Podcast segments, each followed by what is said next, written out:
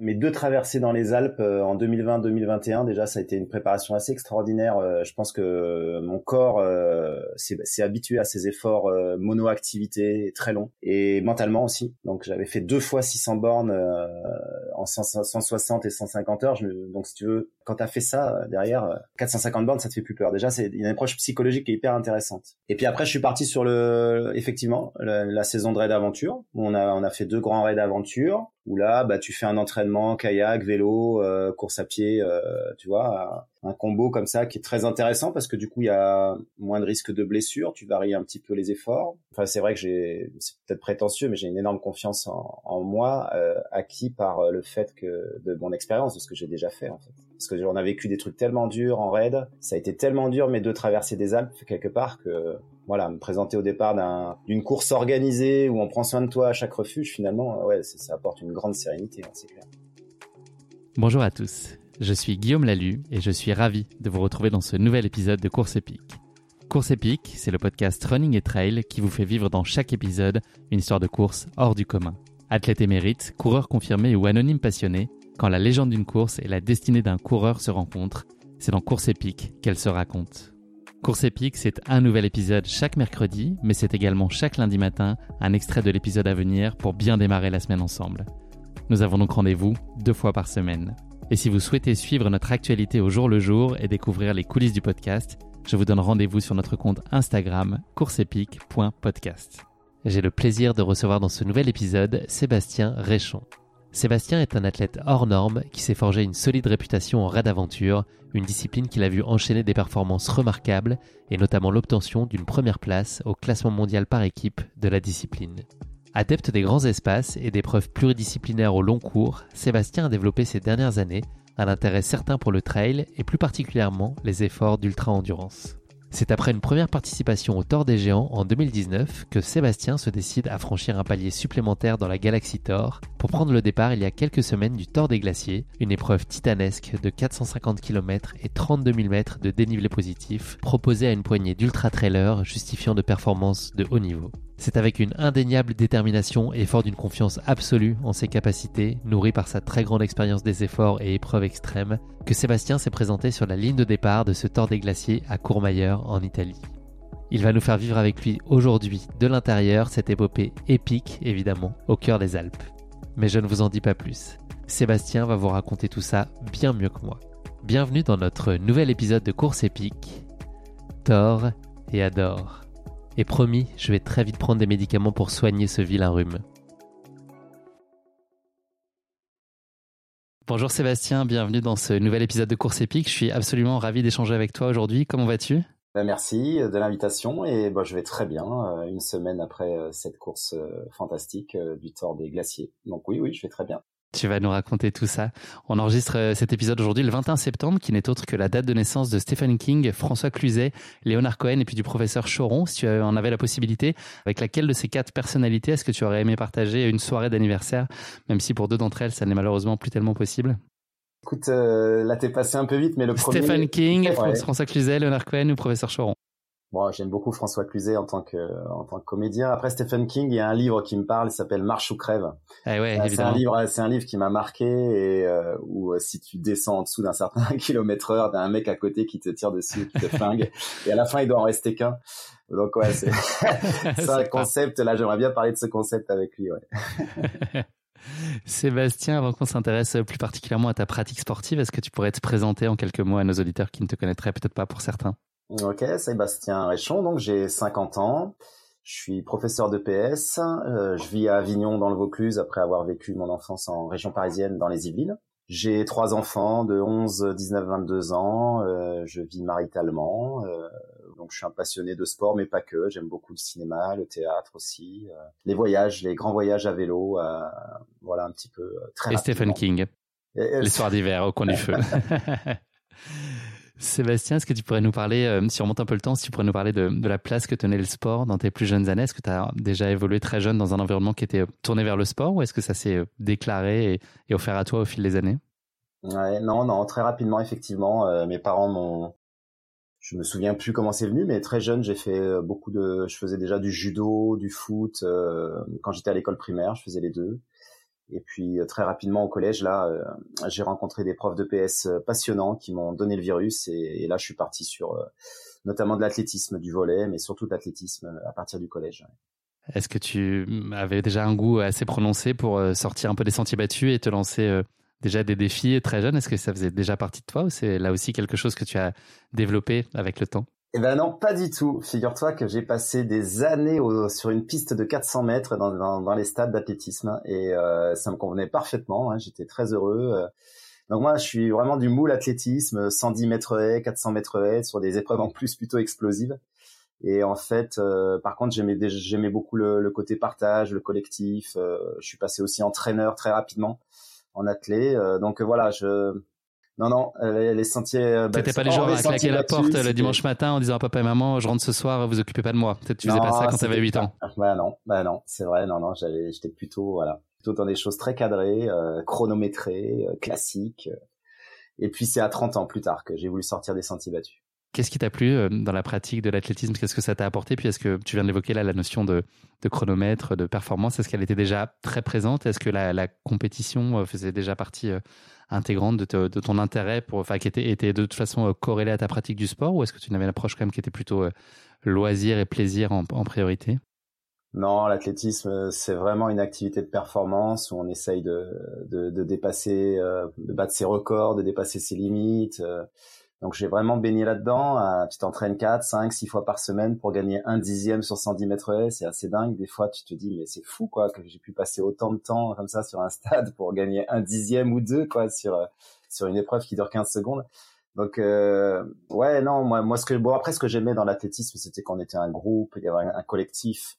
C'était pas une, c'était pas bon, c'était seul sur ta ligne de départ, quoique moi ce que je préférais c'était les relais mais t'es seul sur la ligne de départ. Mais par contre, il y a tout un groupe autour qui s'entraîne ensemble, un entraîneur, des stages, des, des virées aux quatre coins de la France pour aller faire des compétitions. Donc tu vois, c'est euh, voilà, il y avait quand même euh, tout un esprit club que j'adorais moi quand je faisais de l'athlétisme. Et puis on se poussait les uns les autres dans les groupes d'entraînement. Et, oui, voilà, non, moi j'ai vraiment baigné dans le, je dépasse mes limites petit à petit, je progresse. Après, je n'étais pas une superstar, je visais pas les, les titres d'un champion de France dans mes catégories mais ça voilà battre mon record euh, dépasser euh, dépasser mes limites du moment ben ça me suffisait amplement et ça me faisait plaisir. Et puis aller chercher une belle victoire collective sur des relais ou autres pareil.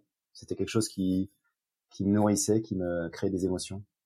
Donc la compétition elle était source euh, d'émulation plutôt que de pression. C'était plutôt un bon driver pour toi? Oui. En fait la compétition ça a toujours été un guide mais j'ai toujours bien vécu les contre-performances ou les défaites. C'était voilà, c'était une source d'émulation effectivement, quelque chose qui, qui te pousse à, à être régulier à l'entraînement, à être motivé. Mais bon, c'est pas forcément une fin en soi. Le, le, partage, le partage est une fin en soi, mais voilà. Après, tant mieux. Hein, après, t'es content hein, quand tu quand tu bats ton record ou euh, que tout ce que tu as mis en œuvre a, payé. Donc ça, là, là t'es content. Mais bon, c'est pas voilà.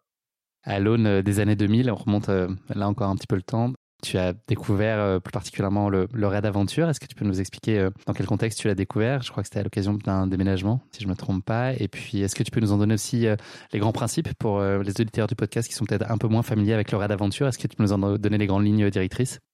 Oui, bah ma, ma compagne de l'époque et toujours ma compagne actuelle, elle, m'avait mis un petit peu au VTT. Elle avait envie elle de sortir des sentiers battus et j'avais commencé à faire un peu de VTT. Puis il y a un copain qui me dit en fin des années 2000, ah tiens, il y a un raid euh, à Dijon, il s'appelle le Kir d'enfer. Il faut faire du kayak, courir et, euh, et pédaler euh, par équipe de deux. Est-ce que ça te dit? On y va et tout. Je lui dis bon allez, ok. C'est le côté Kir qui te faisait envie? Ouais, Peut-être parce que j'aime bien l'apéro aussi.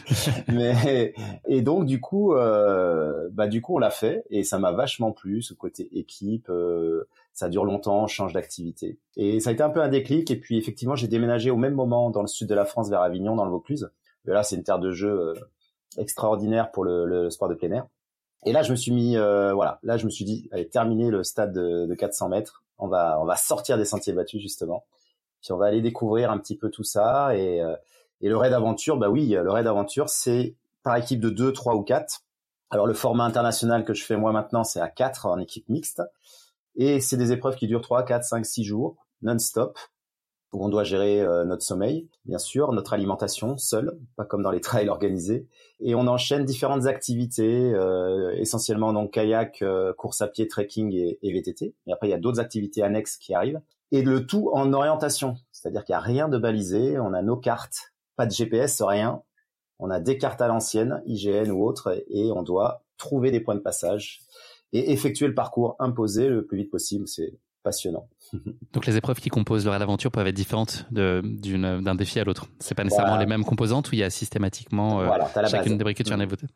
Il y a la base kayak, euh, très course à pied euh, VTT, et après tu as du canyoning, tu as de la spéléo, tu as de l'équitation, des épreuves de cordes qui viennent se greffer là-dessus, mais qui sont plutôt des épreuves courtes, ludiques. voilà, mais la base, hein, c'est ces trois grandes activités.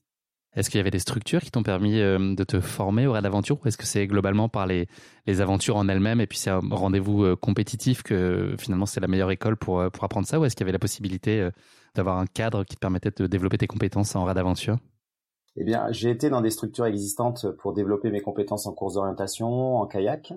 Euh, le VTT, ça, je l'ai réalisé avec des copains. Puis surtout, on a monté notre structure, c'est-à-dire qu'on a monté notre association qui s'appelle Red 4 centimes. Et euh, le 4 centimes, c'est le jeu de mots en fait, parce qu'on faisait tous du 400 avant sur la piste, on a appelé ça 4 centimes. Ça nous a fait rigoler à l'époque et depuis on a gardé le nom. Mais euh... ça veut dire que ça fait plus rigoler maintenant, c'est ça? Bah, Si, bon, je changerais, je choisirais peut-être un autre nom aujourd'hui, mais maintenant c'est notre marque de fabrique puis on est connu comme ça dans le monde entier. Et donc voilà, on a créé notre structure. Et puis au fil des compétitions, euh, il y a eu des affinités avec certains coureurs à droite à gauche en différents endroits de la France. Du coup, euh, ils ont rejoint notre association et puis on a créé un groupe comme ça qui est devenu un groupe élite. Et puis en même temps, on forme les jeunes et euh, c'est notre association. on a au moins 30 ou 40 jeunes qui pratiquent le raid aventure et du coup voilà, il y a une structure élite, il y a aussi une structure adulte loisirs, des les jeunes et tout ça ça fonctionne ensemble. Qu'est-ce qui rend euh, cette discipline euh, si unique selon toi? Qu'est-ce qu'elle qu a la vraie d'aventure que n'a pas les autres sports? C'est le plus beau sport du monde. Si tu veux, pendant plus de 100 heures, tu es avec trois, amis, trois et tu vas vivre euh, en termes émotionnels, découverte de territoire, des, des, choses incroyables. C'est-à-dire que tu es plongé dans une nature, bon parfois hostile, mais parfois juste sublime et tu dois, euh, c'est en même temps une grande chasse au trésor parce que tu dois trouver régulièrement des endroits de passage obligés, ce qu'on appelle des balises. Et comme ça, tu, tu avances sur différentes activités. Et souvent, le traceur, il fait des choses bien. Je veux dire, il va te faire descendre une rivière incroyable. Et puis derrière, il va te faire passer des montagnes en trekking euh, juste sublimes avec des points de passage euh, visuels. Et puis après, il va te faire prendre ton VTT pour aller descendre un sentier de VTT de dingue. Et tout ça, tu le vis à quatre et tu dois rester à quatre. C'est-à-dire que tu dois, tu peux pas en laisser un sur le bord de la route s'il est fatigué. Hein. C'est-à-dire que tu dois l'aider, tu dois lui porter son sac, tu dois, on doit toujours avancer à quatre. Du coup, euh, c'est une, famille, quoi. Enfin, je veux dire, tu, à la fin, quand tu as vécu une aventure comme ça, enfin, nous on a vécu des trucs des fois dans, au Brésil. Je me souviens à un moment donné, on, est, il y a une transition qui est trois kilomètres devant nous, et puis on a un azimut à faire dans des marais qui sont infestés d'alligators. Bah, voilà, t'es là avec la machette tu te mets en file indienne, tu traverses le marais. Alors il y a celui qui ouvre avec les bâtons pour sonder l'eau. Et puis bah, tu mets le pied sur un alligator qui se barre à 2000 à l'heure. Et puis ça vous tire à la courte paille, celui qui part le premier ou pas Je sais pas pourquoi, c'était moi. et, et, ça, si tu veux, quand tu vis des trucs comme ça, il y a, a d'autres moments, je veux dire des levées de soleil dans des endroits improbables où à un moment donné tu te perds, euh, tu décides de dormir et puis au, lever du jour tu te retrouves. Enfin, tu, tu peux pas imaginer le, les souvenirs que tu te construis sur chaque course avec tes, tes trois camarades là. C'est c'est un truc assez assez incroyable. Donc oui oui c'est bon, tous ceux qui l'ont vécu. Euh, moi, moi j'ai l'avantage de toujours retenir le positif. Donc il y a des moments difficiles que j'évacue très rapidement derrière. Donc euh, du coup j'ai une vision très euh, très édulcorée très du truc. Il y en a certains qui ils y vont une fois ils y retournent pas, mais globalement ceux qui y retournent ils te, ils te diront la même chose que moi. C'est c'est un sport, c'est c'est juste, euh, il n'y a pas d'équivalent. Enfin, j'en ai fait beaucoup des sports. Là, là, ça dure tellement longtemps. Il y a tellement d'émotions qui te traversent et, tu découvres des territoires. Mais bon, voilà, c'est magique, quoi. tu nous l'as bien vendu en tout cas, ça donne très envie. Et j'entends aussi derrière tout ce que tu dis euh, de, partage, du collectif, aussi d'être dans des environnements euh, géniaux. Il y a aussi ce côté ludique finalement, très simple, un peu d'enfant, de, de, de, de, varier les plaisirs, de passer d'une épreuve à l'autre, de s'émerveiller. Enfin, il y, a, cette espèce de, de candeur à chaque fois, non c'est ça, de, repartir pour une nouvelle aventure et de découvrir l'inconnu finalement. Ouais, c'est ça. Des fois, tu, viens de faire 24 heures de kayak, alors que t'en peux plus, t'as plus de bras, euh, t'as juste envie de d'arrêter, quoi. Ou des fois, tu dors un peu dans ton kayak, tu repars. Et puis, t'arrives à la transition, puis là, hop, euh, ouais, tu te changes, tu manges vite un truc, et puis tu repars avec ton vélo. Et là, t'es tout neuf. c'est pas les mêmes muscles qui fonctionnent. Et là, tu vas, allez, on est reparti. Et puis des fois, euh, des fois, si tu galères, tu dois trouver une balise. Et puis des fois, tu tournes autour, tu la trouves, voilà, t'hésites, tu dis, ah, c'est tendu, là, on est en train de perdre du temps. Et puis quand tu la trouves, c'est comme les gamins, voilà, qui trouvent un, qui trouvent les, les autres packs, tu vois. Ah, on l'a, on l'a, elle est là, quoi. au début juillet, on a fait un raid en France autour du Mont Blanc qui était fantastique. Puis à un moment donné, il y avait une balise comme ça qui était super dure à trouver. Mais quand on l'a trouvée au bout d'une demi-heure, on avait peur de pas la trouver, on était en tête et de tout perdre là-dessus. Mais on a hurlé dans la forêt, on était comme des gosses, quoi. Et on avait sommeil pourtant, mais là, on s'est réveillé un coup d'adrénaline. Là, elle était là, la balise devant nous, c'était magique. Il y a une dynamique euh, collective euh, très forte, on l'a entendu, où chacun apporte finalement, euh, vient avec ses atouts, au-delà de l'affinité et puis la complémentarité qui est, j'imagine, un des critères clés pour monter l'équipe qui va à la fois performer puis réussir à bien vivre ensemble aussi pendant ces longs jours et puis dans des conditions qui sont assez exigeantes. C'est aussi un des critères, c'est quand même de, de se tolérer. Quelle est toi, tu penses, ta principale contribution au sein de l'équipe Si je devais euh, t'attribuer un principal euh, attribut, c'est, quoi aujourd'hui, euh, Sébastien? C'est, quoi ta, compétence dominante quand, quand tu viens dans une équipe? C'est, ton expérience, c'est la navigation, c'est un physique hors norme, c'est un mental d'acier, c'est un peu tout ça. Qu'est-ce que tu c'est, quoi ta contribution à toi dans l'équipe de 4 par exemple? Il faudrait demander à mes partenaires. C'est un peu un peu tout ça, mais je dirais que ma force principale, moi, il m'appelle le capitaine, donc c'est, la cohésion. En fait, moi, ce que j'arrive, ça, ça crée un groupe ce que je crois que j'arrive bien à faire depuis toujours, c'est prendre le meilleur de chacun, constituer les équipes en fonction des, affinités, des caractères, et puis et puis pendant la course, j'ai un effectivement, je suis toujours très positif, j'ai un gros mental, et du coup, je fais toujours avancer l'équipe. Et puis quand il y a un petit truc qui cloche ou, ou une défaillance d'un des d'un des collègues, et ben et ben c'est pas grave, on continue à avancer, et puis et puis je positive, et puis on s'est sorti de situations incroyables euh, grâce à cet état d'esprit en fait. Donc je pense que c'est ça ma principale force. Je pense que mes collègues ils diraient un petit peu ça quoi. Mm. J'imagine qu'il faut être très complet, mais en tout cas c'est ça qui est saillant. Oui, après tout ce que tu dis, c'est hyper important. Dans une équipe, en fait, il faut des, des costauds qui portent lourd. Euh, il faut un orienteur ou deux, même deux orienteurs euh, de haut niveau. Il faut une nana, c'est obligatoire. Mais nous, notre nana, elle est souvent meilleure que les gars, donc j'ai pas, j'ai pas de peine à le dire. C'est Sandrine Béranger qui a fait troisième du Tour des Géants. Elle, elle est juste incroyable et donc du coup euh, notre féminine euh, ben euh, elle nous aide des fois elle nous elle nous met la laisse et elle nous tracte pour nous aider quand on est moins bien aussi tu vois. Donc il faut il faut et puis il faut voilà il faut quatre gros mental quand même. Parce que si t'en as un qui est un peu qui s'écroule à la moindre petite anicroche tu vois ça va pas est-ce qu'il y a un responsable humour ou pas? Ouais, ouais. Qui est en charge des blagues, c'est T'en as qui, voilà, voilà, t'en as là, là, là, j'ai un nouveau, un coéquipier qui s'appelle Gino, là, il nous fait marrer, il, chante et tout, donc ça c'est génial. Quand t'as quelqu'un comme ça qui fait des blagues et qui chante, t'as moins sommeil, euh, ça booste, ça met du, du, positif dans l'équipe. Donc ouais, ouais c'est clair. Il vaut mieux un, un cas de l'humour qu'un râleur. Il y a un circuit mondial sur lequel euh, la team dont, dont tu nous as parlé tout à l'heure, la, 400 team, c'est particulièrement euh, illustré. Est-ce que tu peux juste nous éclairer là aussi sur son mode de fonctionnement, comment ça opère ces différentes manches au fil de l'année? Ouais, t'as un circuit mondial avec une dizaine d'étapes dans l'année, donc aux quatre continents. Et puis euh, toutes les équipes se retrouvent sur les championnats du monde qui ont lieu souvent en septembre-octobre. La, la, course est à, a lieu actuellement au Paraguay. Alors nous on a fait l'impasse cette année parce qu'on avait un objectif sur le Thor. Mais euh, voilà. Donc toutes les, les enfin toutes les équipes se dispatchent, je dirais, sur les coupes du monde parce que grosso modo c'est tellement dur comme sport que tu peux en faire, euh, tu peux faire deux trois courses par an. Euh, mais tout le monde se retrouve généralement sur les championnats du monde, voilà, qui sont en fin d'année. Cette année c'est au Paraguay, l'année prochaine c'est en Afrique du Sud. Est-ce que sur les différentes euh, manches, il peut y avoir plusieurs équipes françaises, par exemple Ah oui, on a. Alors, il y a beaucoup d'équipes françaises très intéressées par euh, par ce format de course. Donc, euh, bah, le, grand raid en France s'appelle Raid in France, et là, cette année, bah, tu avais 50 équipes au départ, dont, dont 35 françaises, tu vois. Et puis, Est-ce qu'on peut dire que vous l'avez gagné? Oui, oui, on l'a gagné, oui. on l'a bien gagné cette année, celui-là. On l'a gagné quatre fois d'ailleurs, et c'est un record, et c'est un peu notre petit raid chouchou, celui-là. Et, euh, et sinon, ben, même des équipes françaises se, se déplacent à l'étranger, oui. oui, oui, pour aller faire des, des belles courses à l'étranger.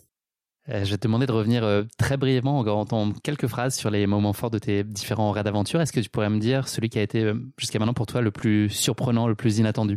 Tu as déjà été déstabilisé par une situation ou un contexte très inhabituel?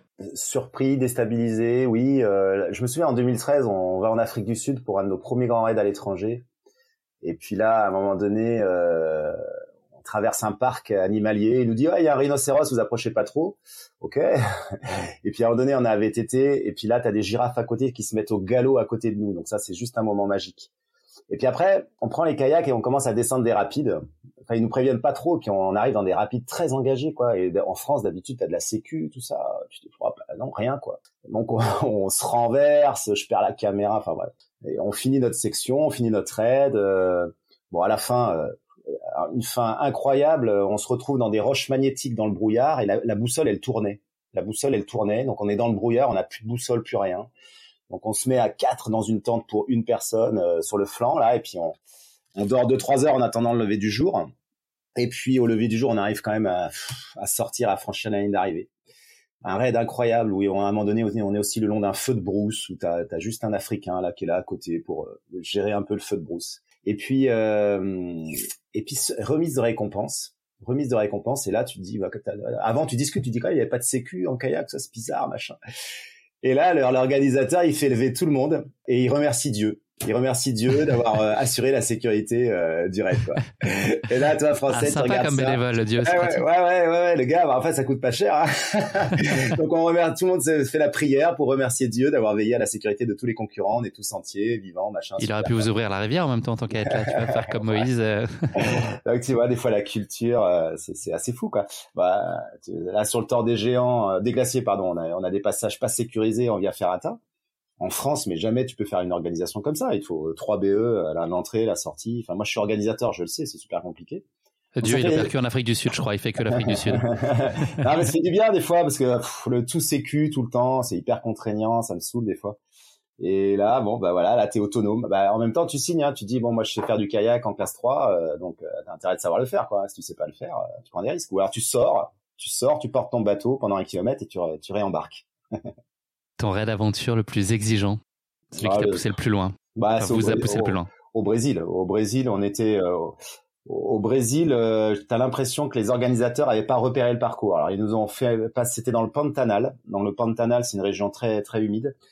Et là, euh, on est parti on est parti sept jours, mais dans il avait pas reconnu quoi. Donc on était dans des dans des endroits, mais dans la jungle avec la machette, les singes, les alligators, les serpents, on a tout eu.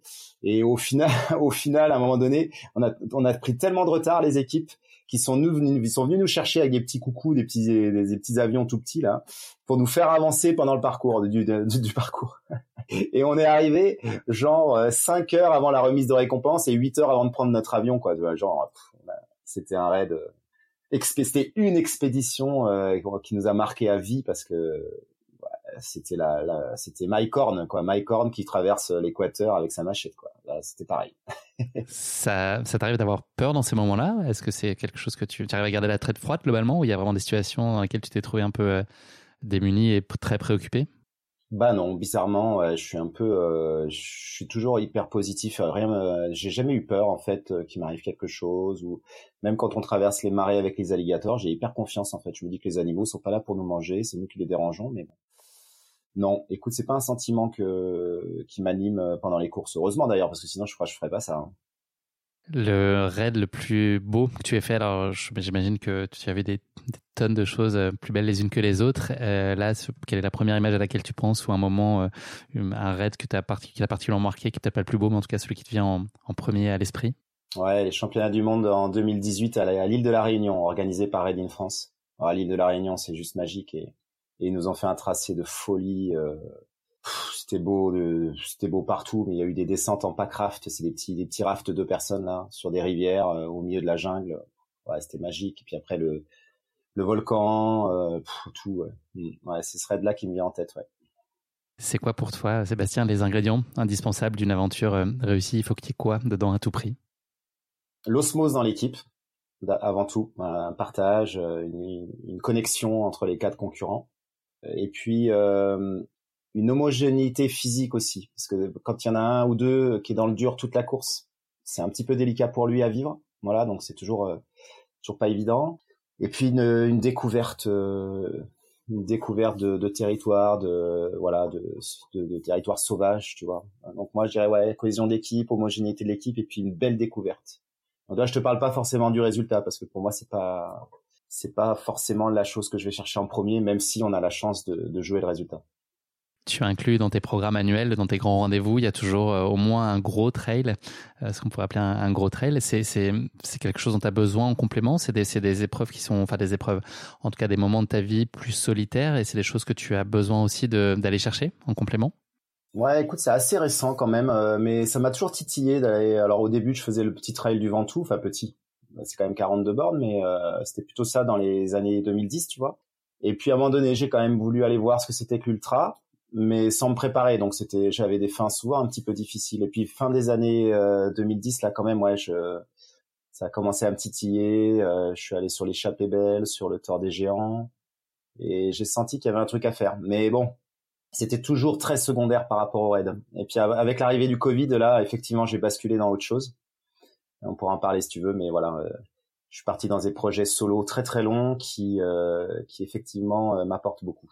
Oui, ben on va on va l'évoquer. On est sur cette belle lancée, et puis je pense que c'est l'occasion aussi d'évoquer une notion qui est qui compte, je pense, pour toi beaucoup, qui est le wildinisme. C'est voilà cette idée d'avoir une approche très très légère et puis très très respectueuse de la nature et de l'environnement autant que possible. Et donc concrètement, ça veut dire pour toi voyager très léger en ayant l'empreinte carbone la plus la plus faible possible. Je ne sais pas si tu faisais référence à ça, mais en tout cas, ça, m'évoque en tout cas ton, ton GR5. Tu as traversé euh, de plus de 600 km entre Tonon-les-Bains et, Nice que tu as fait avec un, sac de 4 kilos, puis un jeu de cartes, c'est ça? De 52 cartes, si j'ai bien compris. Tu fais des, des réussites? Oui, c'est ça. Ouais. le, topo, du GR5, il y a effectivement 52 cartes. c'est marrant, ouais. Donc tu as oui, cette approche, en tout cas, tu as aussi besoin d'aller chercher euh, ce, type de défi-là suite au confinement qui a peut-être créé une certaine forme de, frustration, en tout cas d'aller euh, chercher ce type de défi puis d'avoir une approche euh, responsable. Bah écoute, oui, le, Covid, ça a été quand même un coup de massue. moi, je suis pas fait pour vivre entre quatre murs et avec un kilomètre carré de liberté, tu vois. Donc, ça n'a pas été évident. le, notre circuit de Coupe du Monde a été annulé. Du coup, je me suis dit bon, il faut que je me trouve un petit projet pour cet été là, et j'avais vu passer le record euh, de Pascal Blanc en premier, puis de Romain Sophis sur le GR5, et je me dit tiens, tiens, c'est peut-être un truc qui peut être sympa. Après, euh, moi, je suis vraiment dans l'âme quelqu'un euh, qui est écolo, on va dire, qui fait attention à l'environnement. Après, j'ai plein de contradictions parce que je voyage et, hélas, je, enfin hélas, c'est ma contradiction, c'est-à-dire que je m'autorise à prendre l'avion quand même. Après, au quotidien, en France, euh, le discours que je tiens auprès de mes élèves ou euh, ma pratique en France, moi, je vais, je vais au maximum au travail à, vélo, à, pied. Voilà. En France, j'essaye vraiment. Euh, peut-être tu vas me dire, les, les mauvaises langues diront que c'est pour me donner bonne conscience, mais euh, c'est pas grave. Moi, en France, j'essaye effectivement d'avoir une pratique la plus éco-responsable possible.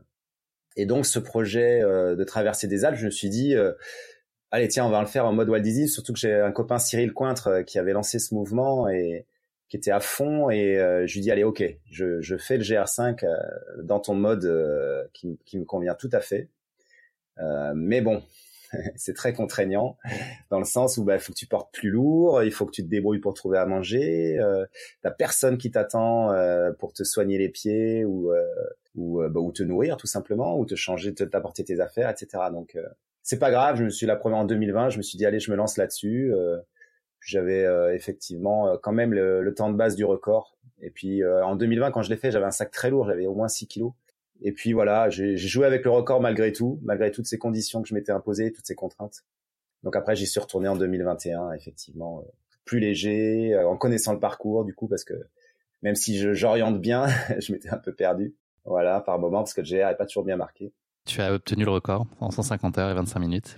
Ah oui, oui, bah oui, oui. Du coup, euh, effectivement, je connaissais bien le parcours et tous ces cols. Et la première année, c'est pareil, j'étais allé sans préparer mes pieds avec des chaussures plus ou moins trop grandes. Enfin, j'avais eu des ampoules. Ah, j'avais travaillé mon mental. Hein.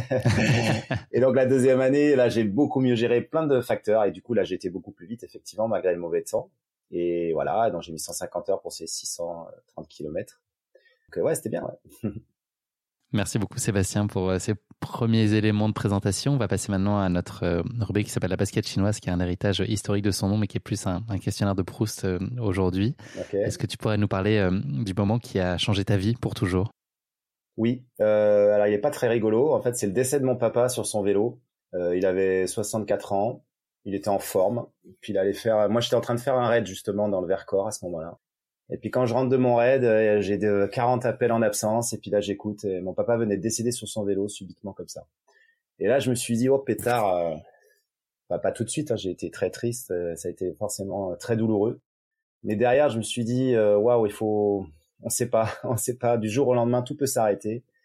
Donc on va, on va vivre ses rêves. On va, voilà, je fais pas. On prend tout.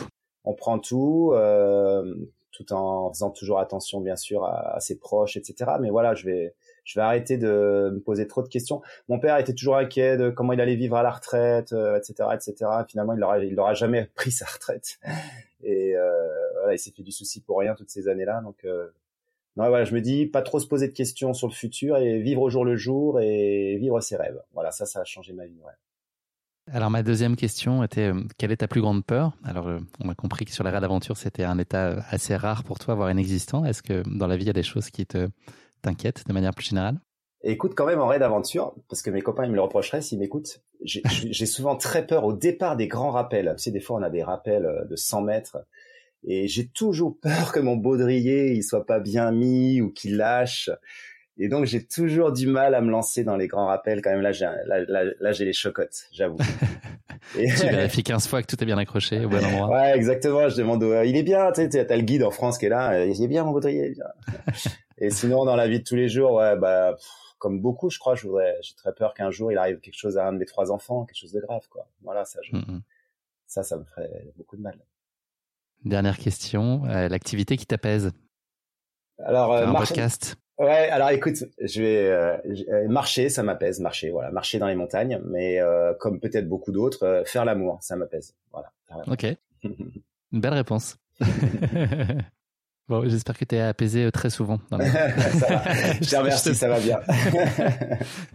On n'ira pas plus loin dans ton intimité, Sébastien. Non. On va parler maintenant de ta course épique, le Tour des Glaciers. Je vais en planter brièvement le décor. Donc, le, le Tour des Glaciers, c'est une course qui est réservée à un maximum de 200 coureurs qui sont prêts à affronter les sentiers et les crêtes encore peu explorées de la vallée d'Aoste une course qui associe à la fois ultra-endurance, compétition et aventure, et puis beaucoup d'autres choses, euh, navigation entre autres. Pour pouvoir en prendre le départ, il faut nécessairement avoir terminé préalablement une édition du Tour des Géants en moins de 130 heures, ce qui vous donne une petite idée des forces en présence sur la ligne de départ de ce Tour des Glaciers. Le parcours de 450 km pour 32 000 mètres de dénivelé positif serpente en grande partie le long des grandes routes oubliées, les Altéviers, désolé pour la prononciation, numéro 3 et 4. Il atteint des crêtes en grande partie inconnues et longe les anciens glaciers loin des parcours habituels des randonneurs. Ces sentiers ne sont habituellement fréquentés que par ceux qui connaissent parfaitement les territoires alpins, aiment la solitude et apprécient la beauté des hauts sommets. Cette épreuve unique en son genre est à en autonomie totale avec comme unique point d'appui les refuges de haute altitude situés le long du parcours.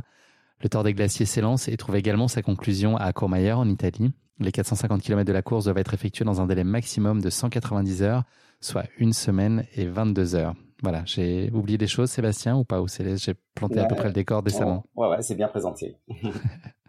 vous l'avez compris à la lecture de ces quelques lignes, le Tour des Glaciers, c'est une course qui est d'une redoutable exigence. C'est le moment qui chatouille un peu, Sébastien. C'est le moment de la question qui pique. Donc, c'est une question euh, très gentiment piège que je pose euh, à mes invités. Cette question, elle est toujours euh, tirée par les cheveux. Je t'avais expliqué un peu le principe, mais ça peut dériver et sortir un peu du cadre habituel. voilà l'idée. Qui dit Tour des Glaciers dit glacier. Et puis, qui dit glacier dit glace. Voilà donc euh, trois affirmations pour toi sur le thème de la glace. Et l'idée, c'est de faire un vrai ou faux, qu'on va appeler pour l'occasion spécifiquement à cette circonstance un tort ou raison. Donc voilà, je vais te donner trois affirmations. Il faut que tu me dises si j'ai tort ou raison. Et c'est des questions qui sont relatives à la glace. Les Chinois sont à l'origine de l'invention de la glace. C'est mon affirmation. Est-ce que j'ai tort ou raison? Allez, t'as raison. Bravo, bravo. Des historiens ont effectivement trouvé euh, les premières traces de, de recettes de glace en Chine. Elles étaient composées de lait de chèvre, de miel et d'écorce aromatique. Et puis, ils maîtrisaient une, technique très ingénieuse, les Chinois à l'époque, pour créer du froid artificiel en mélangeant de l'eau et du salpêtre, qui est euh, du nitrate de potassium. Voilà, si tu as fait des, tu as des cours de chimie encore à portée de main. tout ça, ça permet de refroidir la préparation. Ça fait des glaces excellentes. Voilà, il y a une autre partie des historiens qui, qui disent plutôt que, qui attribuent en tout cas cette invention aux Perses, car c'est les premiers à en avoir laissé des traces écrites. On l'accorde, c'est, on va dire que c'est absolument les Chinois. Deuxième question de ce tort ou raison. Il existe une recette de glace au roquefort. Peut-être à tester sur un ravito. T'as raison. Absolument. on peut, on peut le faire. Alors, si tu as une sorbetière à portée de main, il faut que tu mettes 60 centilitres de crème fraîche et 250 grammes de roquefort fondu. Voilà, pour te faire cette petite euh, glace au roquefort qui accompagne à merveille une poêlée de légumes et ou une verrine salée. Tu y penseras peut-être, euh, tu emmèneras peut-être ta sorbetière sur ta prochaine sortie euh, Wildinisme. Je pense que c'est tout à fait approprié. Bon, deux sur deux, on est bien quand même, bravo. Pas mal, ouais. Ouais, ouais, joli, joli. Je pense que ça sent le hat-trick, là. euh, on, consomme deux fois plus de glace dans les pays méditerranéens que dans les pays scandinaves. Ouais, allez, t'as raison. J'ai tort. Ah.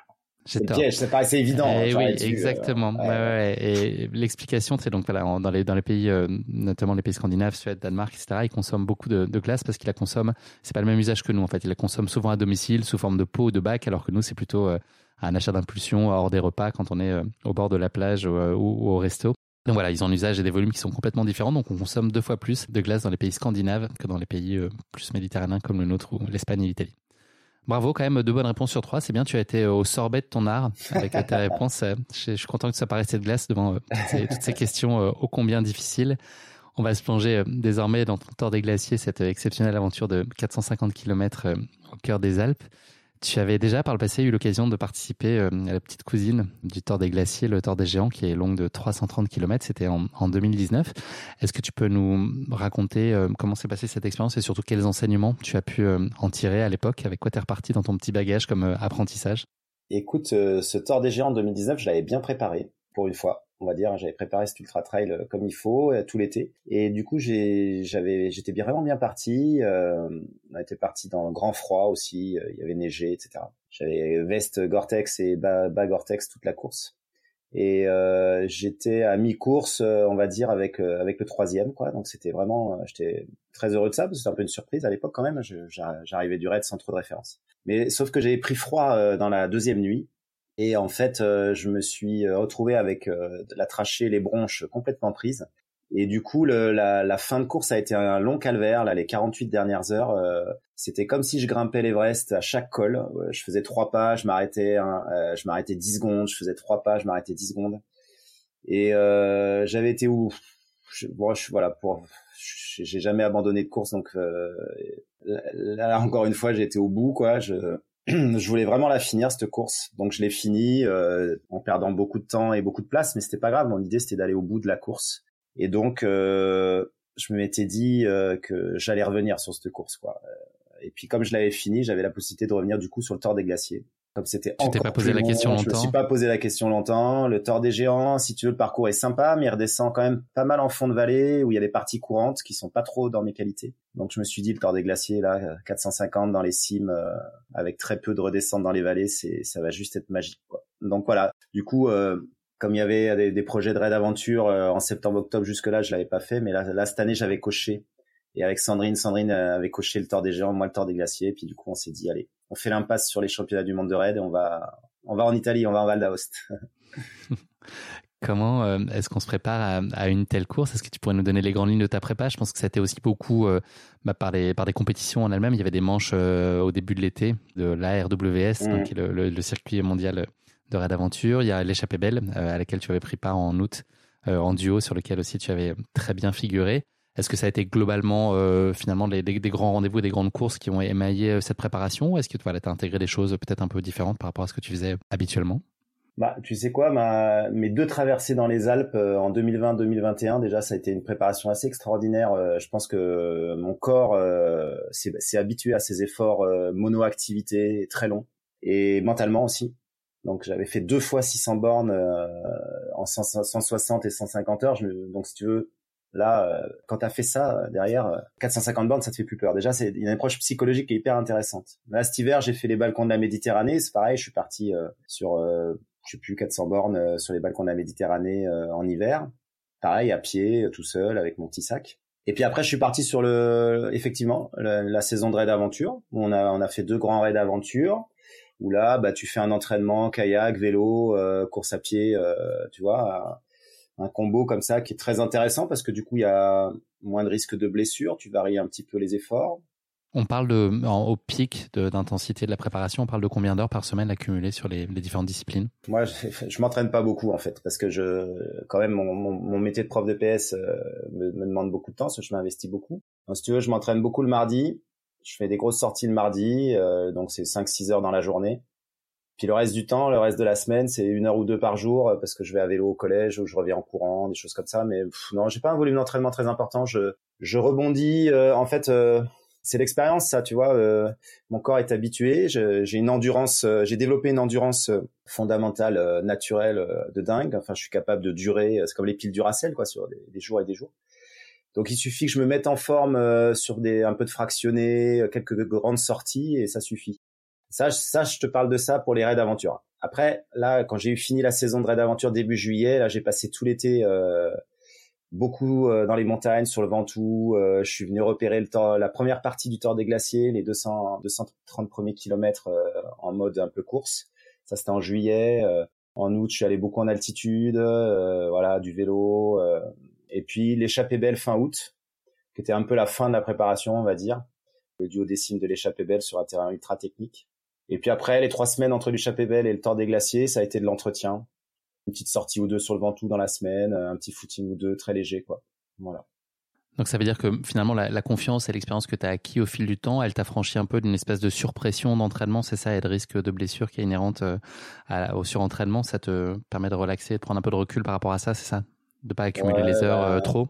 clairement, hein, je pense que moi, j'ai pas besoin. Euh, en fait, il y a, il y a 15-20 ans en arrière, je me faisais des plans d'entraînement, j'accumulais les heures d'entraînement, j'étais un peu comme ça. Puis je me suis rendu compte petit à petit que fallait pas trop en faire. Des fois, t'en fais trop finalement, et t'es jamais en forme.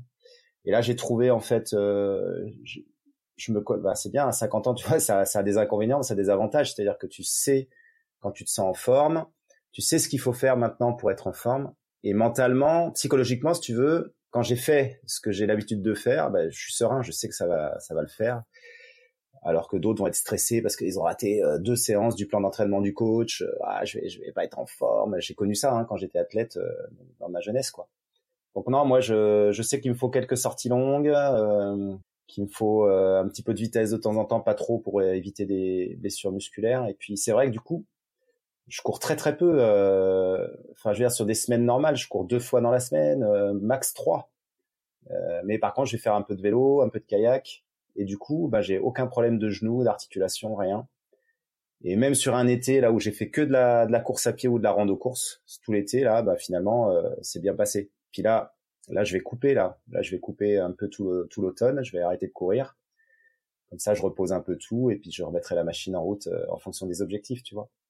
Est-ce que ce niveau de confiance que tu as acquis et puis le fait que tu n'aies pas abandonné de course jusqu'à maintenant fait que quand tu te présentes sur une ligne de départ, c'est à aucun moment une possibilité, euh, l'idée de pas aller euh, jusqu'au bout? Ah, Je te dis pas qu'un jour où j'ai une vraie blessure, je serais pas con quand même, je m'arrêterais, mais effectivement, j'ai une, grande, une grande sérénité, j'ai une super grande sérénité. Au départ du Tour des Glaciers, euh, j'étais hyper serein, quoi. C'est clair. C'est c'est quelque chose qui me, je savais que c'était dans mes cordes, je savais à quelle vitesse je pouvais le faire enfin c'est vrai que j'ai c'est peut-être prétentieux mais j'ai une énorme confiance en, en moi euh, acquis par euh, le fait que de mon expérience de ce que j'ai déjà fait en fait. Parce que j'en ai vécu des trucs tellement durs en raid. Ça a été tellement dur mes deux traversées des Alpes quelque part que voilà me présenter au départ d'un d'une course organisée où on prend soin de toi à chaque refuge finalement ouais ça apporte une grande sérénité hein, c'est clair tes objectifs ou tes ambitions euh, sur la course, c'est quoi? Y a notamment euh, le record de Lucas Papi, qui est de 134 heures. C'est quelque chose que tu as euh, de façon claire en, tête d'aller te frotter à ce record et tu as construit un peu tes, éventuels temps de passage. Je ne sais pas si tu as été jusque-là à te donner vraiment des temps assez précis aux différents points d'étape. Est-ce que c'est quelque chose qui est très présent pour toi ou est-ce que c'est de faire au mieux et de performer autant que tu peux?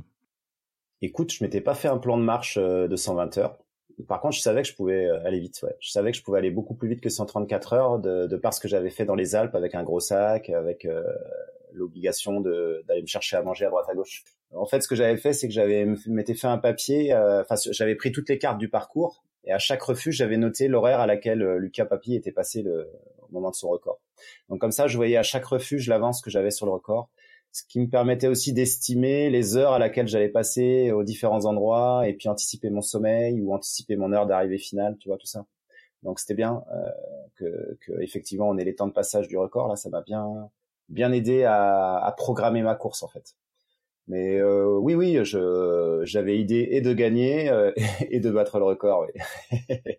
Est-ce qu'il y a des éléments euh, stratégiques que tu as pu intégrer ou anticiper euh, en, amont de la course euh, je pense, je sais pas si c'est assimilable à la stratégie, mais en tout cas la, gestion du sommeil, par exemple, le, rythme que tu imposais au départ. Est-ce que c'est des choses que tu avais très clairement en tête ou est-ce que tu t'es un peu laissé guider par les sensations Il y avait la théorie et puis la pratique qui a peut-être révélé d'autres choses?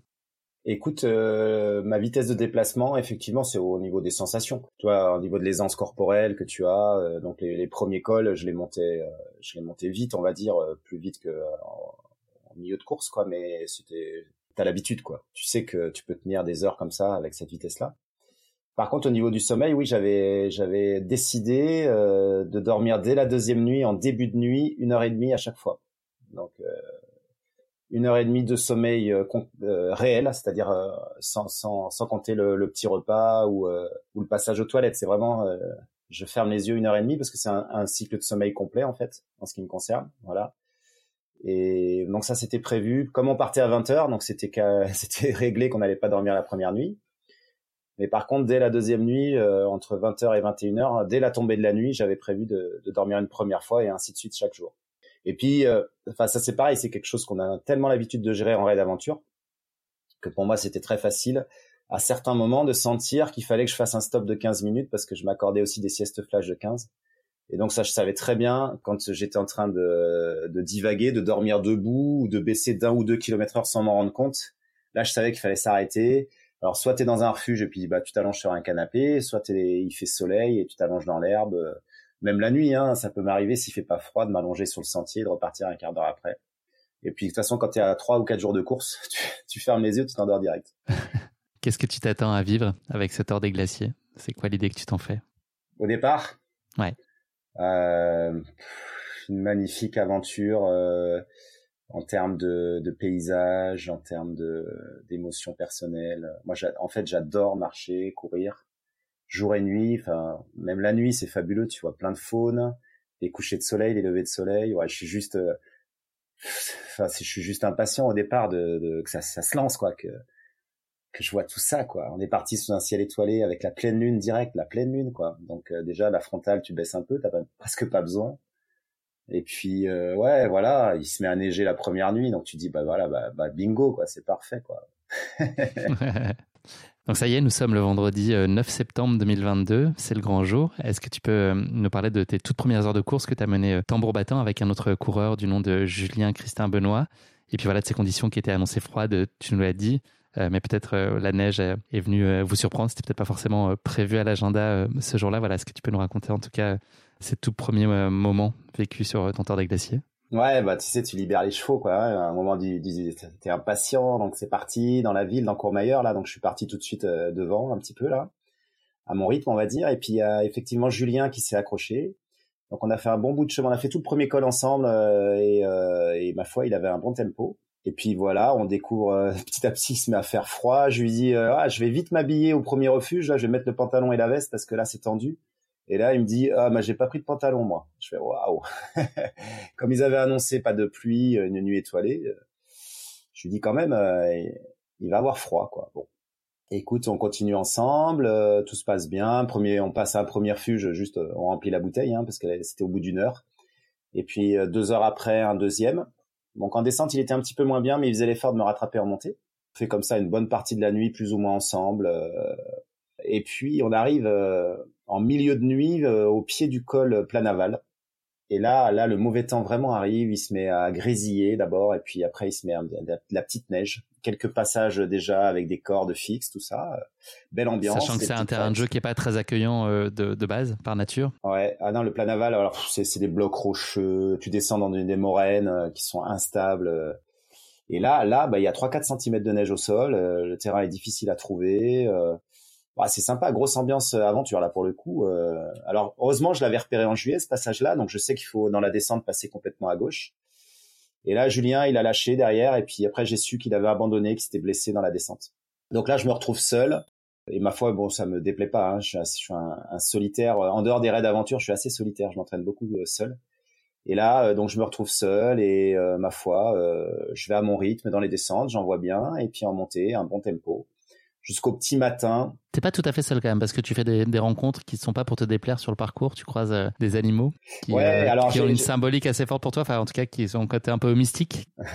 non, ben, tu sais, tu te racontes des histoires un peu euh, pendant les courses forcément. Et puis là, j'ai déjà croisé un ou deux bouquetins effectivement, mais des mâles immenses là avec des bois, des superbes bois. Et puis ils sont tout seuls posé et il m'observe. Ça déjà Avec une petite euh. pancarte euh, gogo, Sébastien, ouais, non? C'est un peu ce que je vois, moi. J'ai déjà des hallucinations, je fais, ouais. Et euh, déjà dans les Alpes, il m'avait euh, au-dessus de Tonon-les-Bains, j'avais eu un, un, un, grand bouquetin comme ça qui m'avait accueilli. Donc là, je le retrouve là, je fais ah ils sont venus ici pour moi encore les bouquetins, ils me donnent leur force, c'est cool. Et, euh, et au lever du jour, c'est glacial et juste avant le refuge d'Egli Angeli là, c'est pareil, il y en a un énorme là qui est posé sur la droite, bouquetin là. Et je lui dis, je leur remercie. Je lui dis, ah, t'es beau, toi, merci d'être là. Et puis juste pas là par hasard. ouais, t'es pas, bah non, t'es pas là par hasard. T'as été missionné par le grand créateur. Et là, bah voilà, après, j'arrive au refuge Angeli, là où euh, je me fais une petite soupe, un petit réconfort très rapido là. Je mange en, en 5, même pas, même pas 10 minutes, en 5 grosses minutes là. Tu nous l'as dit tout à l'heure. D'ailleurs, c'est assez inhabituel pour toi d'être aussi bien euh, traité là dans les refuges. Tu peux, c'est royal. Il y a, il y a à la fois le, tout ce qui permet de t'alimenter, etc., mais aussi l'accueil que tu peux recevoir aussi. Ouais, euh, bah ouais. ça va être comme un fil conducteur sur toute ta course. Dès là, t'as les premières petites cloches, des encouragements, et puis oh, ah, es, comme t'es en avance sur le temps déjà, tu, ils sont, ils sont un peu, ah bah dis donc t'es en avance, donc ça fait plaisir. Et puis oui, alors là, tu t'assois. Qu'est-ce que tu veux manger Qu'est-ce que tu veux boire? Ah, ça c'est bon ça. Moi, j'ai pas l'habitude de ça, donc euh, ouais, c'est facile en fait. Parce que moi, sur ma traversée des Alpes, euh, vous savez où est la première boulangerie euh? Et là, à 120 km à droite. Tu fais la queue derrière la mamie de 60 ans qui est très très lente, qui sait pas ce qu'elle veut commander. Tu dis, hey, le chrono il tourne.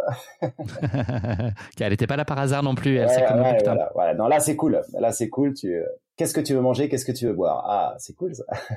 Et donc tu repars ensuite euh, après cet arrêt refuge. Là, tu prends beaucoup de plaisir, notamment sur la descente suivante. Et puis euh, très vite, tu te rends compte que en termes de chrono, les choses se passent de façon assez idéale. Oui, oui. En plus, là, juste après, il y a un petit sentier, un premier sentier en balcon qui est magnifique vers un lac là. Et puis une grande descente un peu technique. Après quelques kilomètres plus roulants où tu là t'en vois bien là. Tu, tu, tu fais des kilomètres là. J'aime bien. Et là, oui, effectivement. Euh, ouais, j'ai déjà au moins deux heures d'avance. Donc là, euh, là, je me dis que le tempo est bon en fait et que j'ai des bonnes sensations, donc tout va bien. Euh, les voyants sont au vert et puis personne n'a réussi à suivre ce tempo-là, donc je me dis que allez, on continue comme ça, on verra bien. C'est une surprise pour toi que ça se passe aussi bien, puisqu'au bout de 24 heures, tu avais déjà bouclé 125 euh, km.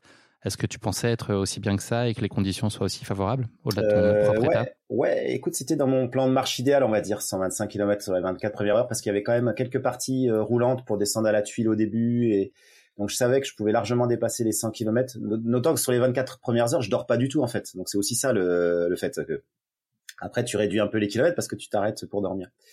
Donc oui, là c'était c'était bien que j'ai fait ça, ça m'a donné une, grande confiance. Euh, surtout, je pensais qu'il y aurait des coureurs qui s'accrocheraient euh, en fait en début de course parce que je pensais que ma force c'était plutôt euh, sur la durée et pas forcément au début.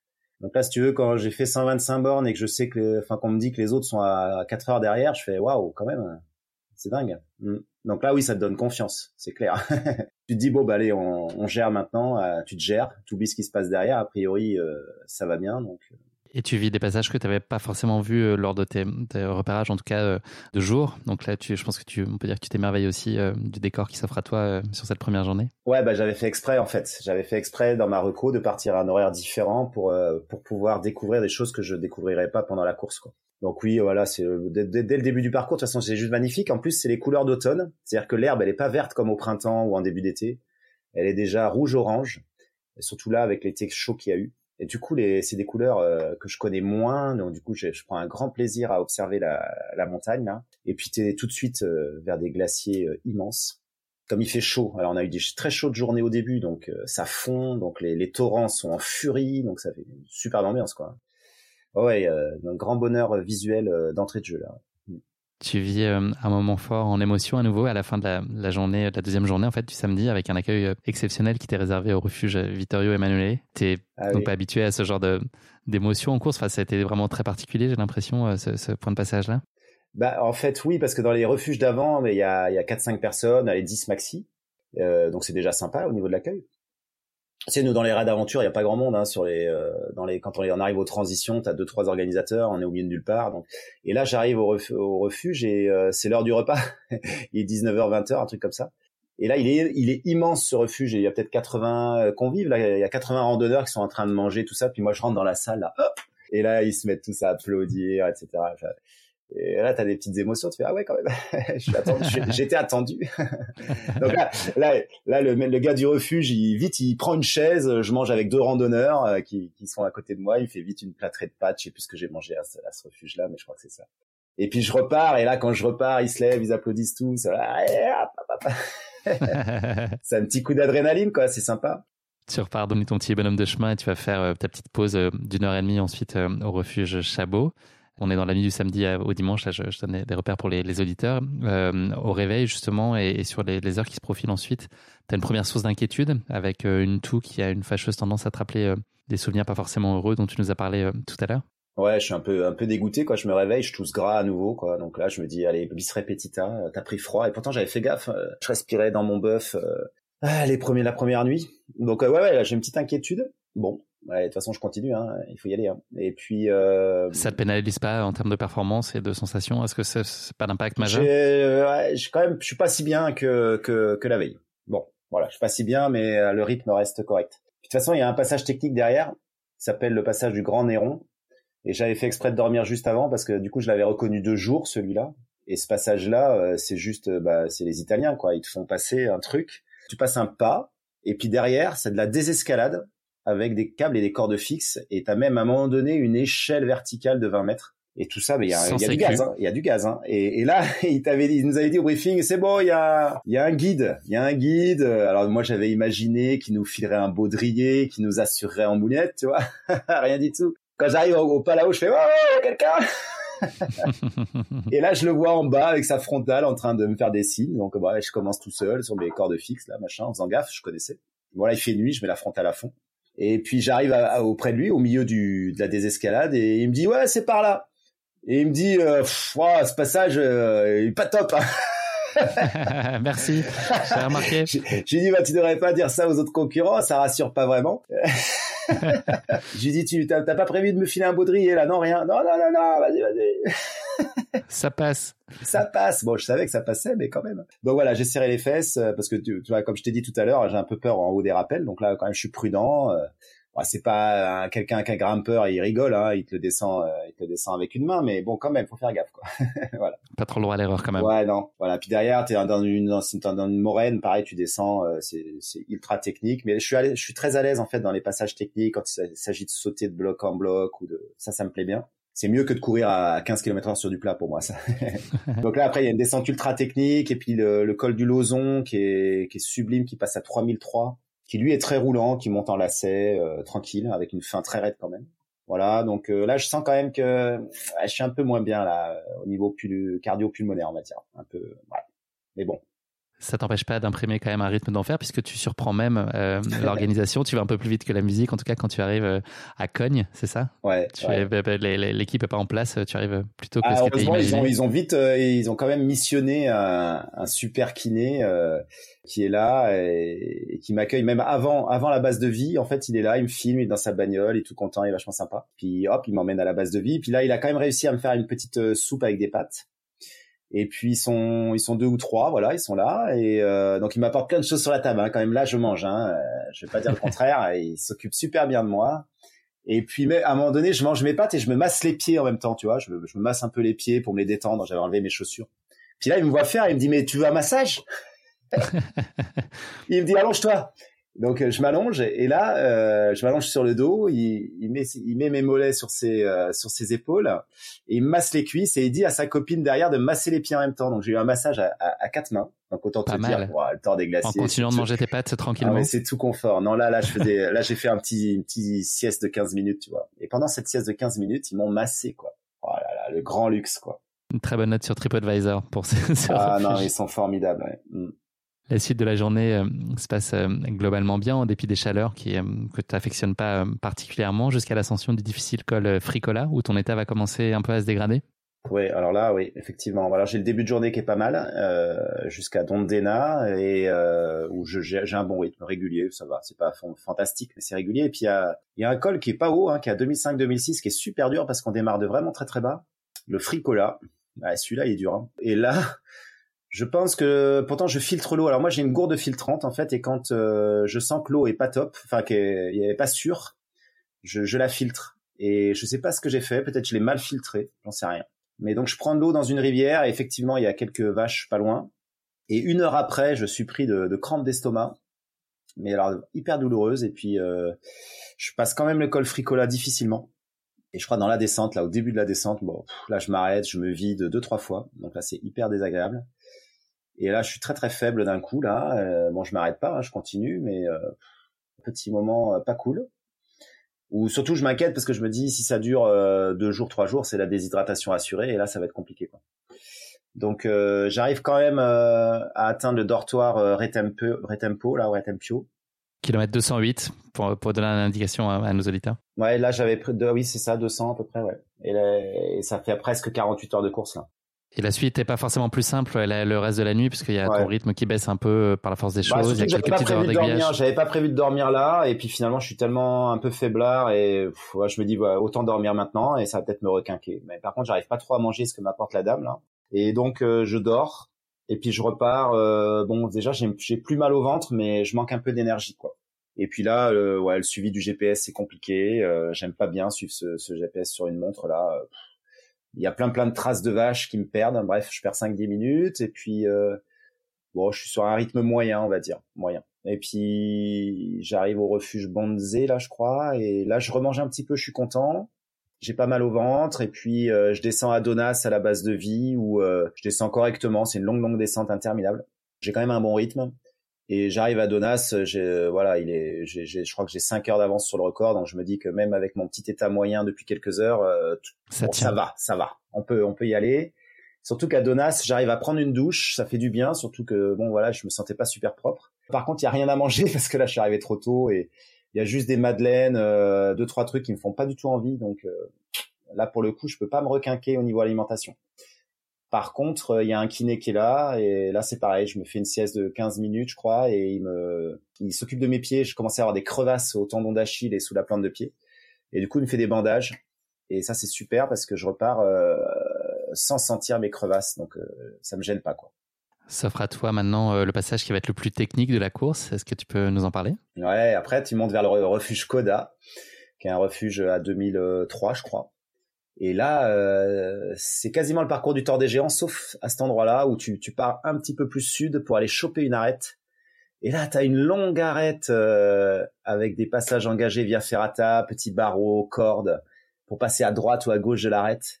Ouais, c'est juste magique là. tu te dis, les Italiens, ils sont trop bons quoi. Les traceurs du parcours du Tour des Glaciers, là, merci quoi. c'est ça, c'est le plus beau passage, surtout que je suis de le, le matin, qui a un petit peu de brouillard, qui s'en va, qui revient. Enfin, fait une super belle ambiance. Et puis derrière, euh, hop, tu redescends un petit col et puis tu montes au refuge Koda où là, il te voit arriver de loin. Et là, là, c'est les cloches qui sonnent, t'as des, la bamboche. c'est ça. Et là, tu pleures toutes les larmes de ton corps parce que parce que t'es déjà bien fatigué et puis que t'as les, émotions à fleur de peau. Et et là, quand t'as un accueil comme ça, j'ai pas l'habitude non plus. Euh, c'est bon, quoi. Ça te donne un petit coup d'adrénaline et ça te réveille et ça fait plaisir. Parce que le rythme est quand même difficile. Tu, à ce moment-là, tu es quand même très engagé. Tu mets encore euh, beaucoup de cœur physiquement, mais euh, le rythme, euh, on en parlait dans nos échanges préparatoires, c'est plutôt 2 km heure malgré l'engagement que tu peux y mettre. C'est quand même difficile d'avancer, elle est compliquée. Ouais, c'est ultra technique, ouais. C'est ultra technique. Et puis comme je suis pas en forme olympique, je vais un peu moins vite que ce que je pourrais, donc ça a tendance à m'énerver. Mais bon, j'ai l'habitude, dans ces moments-là, il faut faire le dos rond, il faut attendre un peu. Tu peux pas avoir une course parfaite et limpide pendant 5 jours. Donc là, bon, je suis en attente de, de pouvoir m'alimenter et de repartir avec un peu d'énergie. Et c'est ce qui va se passer au refuge Koda parce que là, là, je vais bien manger. Euh, ils, ont des, ont des pâtes et puis le, yaourt là, ils m'emmènent deux trois yaourts que j'arrive à avaler super bien. Voilà, donc je me refais bien la cerise au refuge Koda. tu continues euh, ton parcours. Il y a le passage à la Gruba qui est assez euh, très ah. émouvant pour toi. Ouais, ouais. Bah là, là, il y a tout un enchaînement. En fait, il y a plein, plein de monde parce que c'est le parcours du Tour des Géants. Donc, il y a énormément de bénévoles. Euh, il y a, donc là, en plus, je suis devant le gars du Tour des Géants, le premier, ce qui n'arrive jamais à ce moment-là de la course. Et ils s'attendent tous à ce que le gars du Tour des Géants me rattrape et me double. Et, non, il le fera pas. et donc à chaque fois, je suis accueilli en héros un peu. Et il y a des petits ravitaux intermédiaires que je connaissais pas dont je me souvenais plus, qui sont pour le tort des géants, mais auxquels je peux euh, participer. Et ouais, à la Barma, il y a un superbe accueil, et puis surtout à Nîmes, la, la, Grouba, là, là, je les entends, les, je les entends, les bénévoles et les supporters, mais euh, un kilomètre avant. Et là, je sais pas, y a, ils font un bruit pas possible, des cloches dans tous les sens, mais là, c'est pareil, je me mets à pleurer à nouveau, il est 19h le soir. C'est trop beau d'émotion, et pareil, euh, plein de regards touchants. Euh, tu te dis tiens, je suis en train de faire un truc en fait là. Euh, ils sont tous excités comme ça. Peut-être je suis en train de faire un grand truc quoi. Donc ça te réveille bien, ça te donne le moral, tu manges et après tu repars euh, boosté comme jamais quoi. Tu continues à, passer euh, des endroits euh, assez techniques euh, en, fin de nuit, et puis tu arrives à la dernière base vie de Gressonnet. Il te reste encore pardon. Il te reste à peu près 130-140 km à parcourir. Encore une petite pause, le combo parfait douche, repas, podologue, sommeil. C'est ta vision du bonheur parfait à ce moment-là, j'imagine. tu sais quoi Pendant une heure et demie, je dors sur la, table de massage et j'ai deux kinés qui s'occupent de mes pieds et de mes jambiers antérieurs qui commencent à être enflammés. Et quand je me réveille, c'est Robocop, tu sais, j'ai des, bandages de partout sur en dessous du genou, les pieds complètement bandés, et puis je mets mes chaussures, et puis bah c'est nickel quoi. C'est-à-dire que mes crevasses qui commençaient à nouveau à me faire mal, euh, j'ai deux trois débuts d'ampoule, mais pas grand chose. Bah tu repars, t'as les pieds tout neufs. En plus je change de chaussures, je mets une demi pointure de plus pour la fin de course, et là du coup j'ai les pieds vraiment super bien, et, et voilà c'est reparti, t'es tout neuf pareil. Cette journée du mardi, elle va commencer par euh, un bon nombre de décors encore euh, merveilleux. Il y a juste un passage que tu as moins aimé, qui a moins attiré tes faveurs, qui était un passage sur une piste de ski. Je pense que tu n'as pas trop compris le, principe de, bah, ce passage-là. Si tu veux, tu as, as, des super sentiers avant, encore des chaos rocheux, des trucs euh, déments. Puis à un moment donné, tu as une longue, longue, longue montée qui t'amène vers une station de ski. Et donc quand tu arrives sur la station de ski, tu pourrais très bien tout de suite basculer vers le, le refuge, le ravitaillement. Et en fait, non, ils te font monter par des pistes très moches en haut de la station pour redescendre euh, au même endroit. Bon bref, là il y a 5 km qui n'ont pas lieu d'être, c'est pas grave, hein, ils peuvent faire des petites erreurs aussi les Italiens. voilà. Tu poursuis ensuite euh, ta route quelques heures jusqu'à l'hôtel Stambecco, euh, où là aussi tu vas, tu vas pas trouver exactement l'accueil auquel tu aurais pu, pu penser, tu es un peu surpris bah, en fait, heureusement, là je suis, je suis, trop en avance effectivement. Euh, leur gars est pas là. Leur gars est pas là, mais ils ont dû téléphoner parce que tous les ouvriers qui mangent au restaurant sortent au moment où j'arrive. Donc heureusement, il y a les ouvriers qui sont là, qui m'applaudissent. Et ils me disent c'est par là, c'est par là. Mais c'est bizarre. Je me dis mais c'est qui ces gars-là? Ils ont tous la même tenue, tout ça. Et il dit ah, vas-y va dans le restaurant là machin. Et puis dans le restaurant il y a le mais ouais tu veux manger? Bah oui. Euh, il y a quelqu'un d'organisation? Euh, bah non pas encore. bon c'est pas grave je mange et puis il y a quelqu'un qui arrive finalement une demi-heure après qui va me pointer mon, mon temps de passage. Donc le temps de passage est pas bon du coup à cet endroit-là mais c'est pas grave. et voilà et là je me repose un petit coup et je repars. Bon là c'était resto trois étoiles là c'était oh, cannelloni aux épinards, je m'en souviendrai toute ma vie. les meilleurs du monde. Et puis là, je repars euh, sur un sentier ultra technique. Mais alors, pareil, en balcon, en arrête, balcon, crête, un combo extraordinaire. Chamois bouquetin aussi, hein, dans le cocktail. Ouais, euh, juste avant le Vuillermoz, là, euh, chamois bouquetin et, et, un superbe accueil au Vuillermoz où je vais, j'arrive pile poil à la bonne heure pour dormir mon heure et demie. Et on peut dire que quand même globalement, il n'y a pas de cadeau, il n'y a pas de section gratuite hein, sur le sur ce parcours-là. Euh, tu vas en profiter de chaque mètre. Là, on va te donner euh, de quoi en découdre. Mmh. c'est clair. Y a, en, début de course, là, tu as 15 km gratuits pour aller à la tuile, mais après, sinon, waouh. Ouais, c'est ça qui est bien d'ailleurs. C'est ça qui est bien. Mais c'est vrai qu'il défile pas. Là, je crois, il y a une journée, je fais 70 bornes. Ça m'est jamais arrivé, quoi. Sur une 24 heures, faire que 70 km. Là, quand je suis dans la Coda, euh, avant entre entre Donas et Gressonnet, je fais que 70 km dans la journée, quoi. tu conclus euh, la, journée du mardi euh, avec un, petit plat de pâtes, un, classique. Euh, les conditions météo, elles commencent à tourner à ce moment-là. Elles promettent une dernière nuit, puisque ce sera ta dernière nuit plutôt délicate. Ouais, clairement. Là, ça commence à pleuviner. Donc, je mets la veste, le pantalon. Mais moi, c'est pas des ça me plaît assez. Hein. Moi, je préfère ça parce que j'ai souffert de la chaleur quand même. J'ai ralenti un peu et les jours d'avant en journée à cause de la chaleur. Alors que là, ouais, il se met à pleuviner, c'est la nuit, euh, brouillard. Donc là, c'est pas évident de trouver son chemin même avec euh, une montre GPS. Donc euh, ouais, la nuit un petit peu compliquée, un petit passage technique encore. Là, tu, là, c'est pas de la désescalade, c'est de l'escalade euh, avec des barreaux de via ferrata, des petites cordes fixes. Donc bien sympa. Avant d'arriver au refuge de crête euh, sèche. Crête sèche, voilà. Où là, euh, bah, c'était compliqué d'y arriver parce que je me suis un peu perdu, brouillard. Et là, il y a une jeune fille qui m'a qui m'accueille, qui est super sympa et qui me dit attention, la suite là vers le Mont-Gelé, dernier gros passage à plus de 3000. Euh, c'est pas balisé, on n'y voit rien, la descente est compliquée. Alors je lui dis oh là, et par brouillard, elle me dit oh par brouillard. ouais, ouais. Ok, alors là du coup, comme j'ai de l'avance, tu revois tes plans? Ouais, je revois mes plans. Je me dis, allez, il est 5 heures du mat. Si j'y vais, je vais tomber, je vais être là-haut à 6 heures. Il fera nuit, ça va pas le faire. Donc, je décide de dormir une heure, une heure et quart de plus pour arriver à un timing de jour euh, là-haut en cas de mauvais temps, quoi. Donc voilà, petit somme supplémentaire qui me permettra, je pense, de bien finir et de plus dormir après, quasi. Et du coup, euh, bah, j'arrive au Mont Gelé euh, à 3000. Là, il y a un guide aussi et Guide est dans sa tente, dans le mauvais temps. Et là, je lui dis, alors c'est par où? Il me dit, c'est par là. Euh, ouais, mais t'as mis quelque chose? Euh, Non, non, il y a rien, vas-y, c'est par là. Bon, ok, tu à rien, quoi. il avait, il a à peine sorti euh, sa tête de la tente parce qu'il faisait super mauvais, il avait froid, il était trop tôt le matin, je crois. Et en fait, en fait, j'ai une bonne surprise, c'est que euh, il y a des cairns de partout. Mais ça, personne me l'avait dit, euh, ni la nana du gîte, ni le guide. En fait, c'est carné. Donc, ceux, ceux qui savent pas, des cairns, c'est des tas de pierres. Et du coup, il y en a tous les 20, 30 mètres. Alors, en cas de brouillard, c'est, compliqué. Mais là, je, il fait pas beau, mais j'ai quand même une, visibilité de 100 mètres, donc j'arrive à voir les cairns et finalement je descends bien pour rejoindre ensuite euh, quelques pistes qui vont me faire faire des kilomètres euh, que j'appelle gratuits, euh, où là tu as un bon rythme en marchant, tu, fais 6-7 à l'heure, c'est génial, voire tu trottines. Donc là, ça permet de, rejoindre Champillon, le refuge Champillon assez vite et de me dire, ah, je peux peut-être arriver vers minuit ce soir. le début de ta journée de mercredi qui sera ta dernière journée de course euh, aussi bah voilà entre ce, grand mur jusqu'à Champillon quelques rares kilomètres plats tu nous en as mm. parlé mm. tu fais aussi une rencontre euh, assez inattendue pour ne pas dire euh, improbable d'un coureur sur le parcours qui est en perdition ouais c'est dans la c'est après Champillon là je suis dans une le col de Barmasson qui est un col qui est pas du tout sur le tort des géants un mec qui est et, et, là, je vois un coureur devant moi sur la crête qui descend vers moi avec un dossard. Je fais mais t'es perdu? Et là en anglais, c'est il me répond bah oui, je suis perdu. Il s'appelle Damian Hall. Il était cinquième du Tour des Géants et il a dû avoir un moment d'absence de dingue parce qu'il est à 10 km de, de son balisage. Et, et, il a monté peut-être 400 mètres de dénivelé ou 500 pour rien quoi. Tu te dis mais il a été absent euh, dans sa tête un moment quoi. Donc euh, j'ai pris cinq minutes, il a pas de téléphone, il a rien, donc je lui montre sur mon téléphone où il doit aller, je lui explique, etc. Puis il a, fini, bon j'ai su après. Bon, j'avais envie qu'il reste avec moi, mais il voulait pas. Il me faisait un peu peur quand même. Je me dis comment il a pu euh, arriver là, quoi.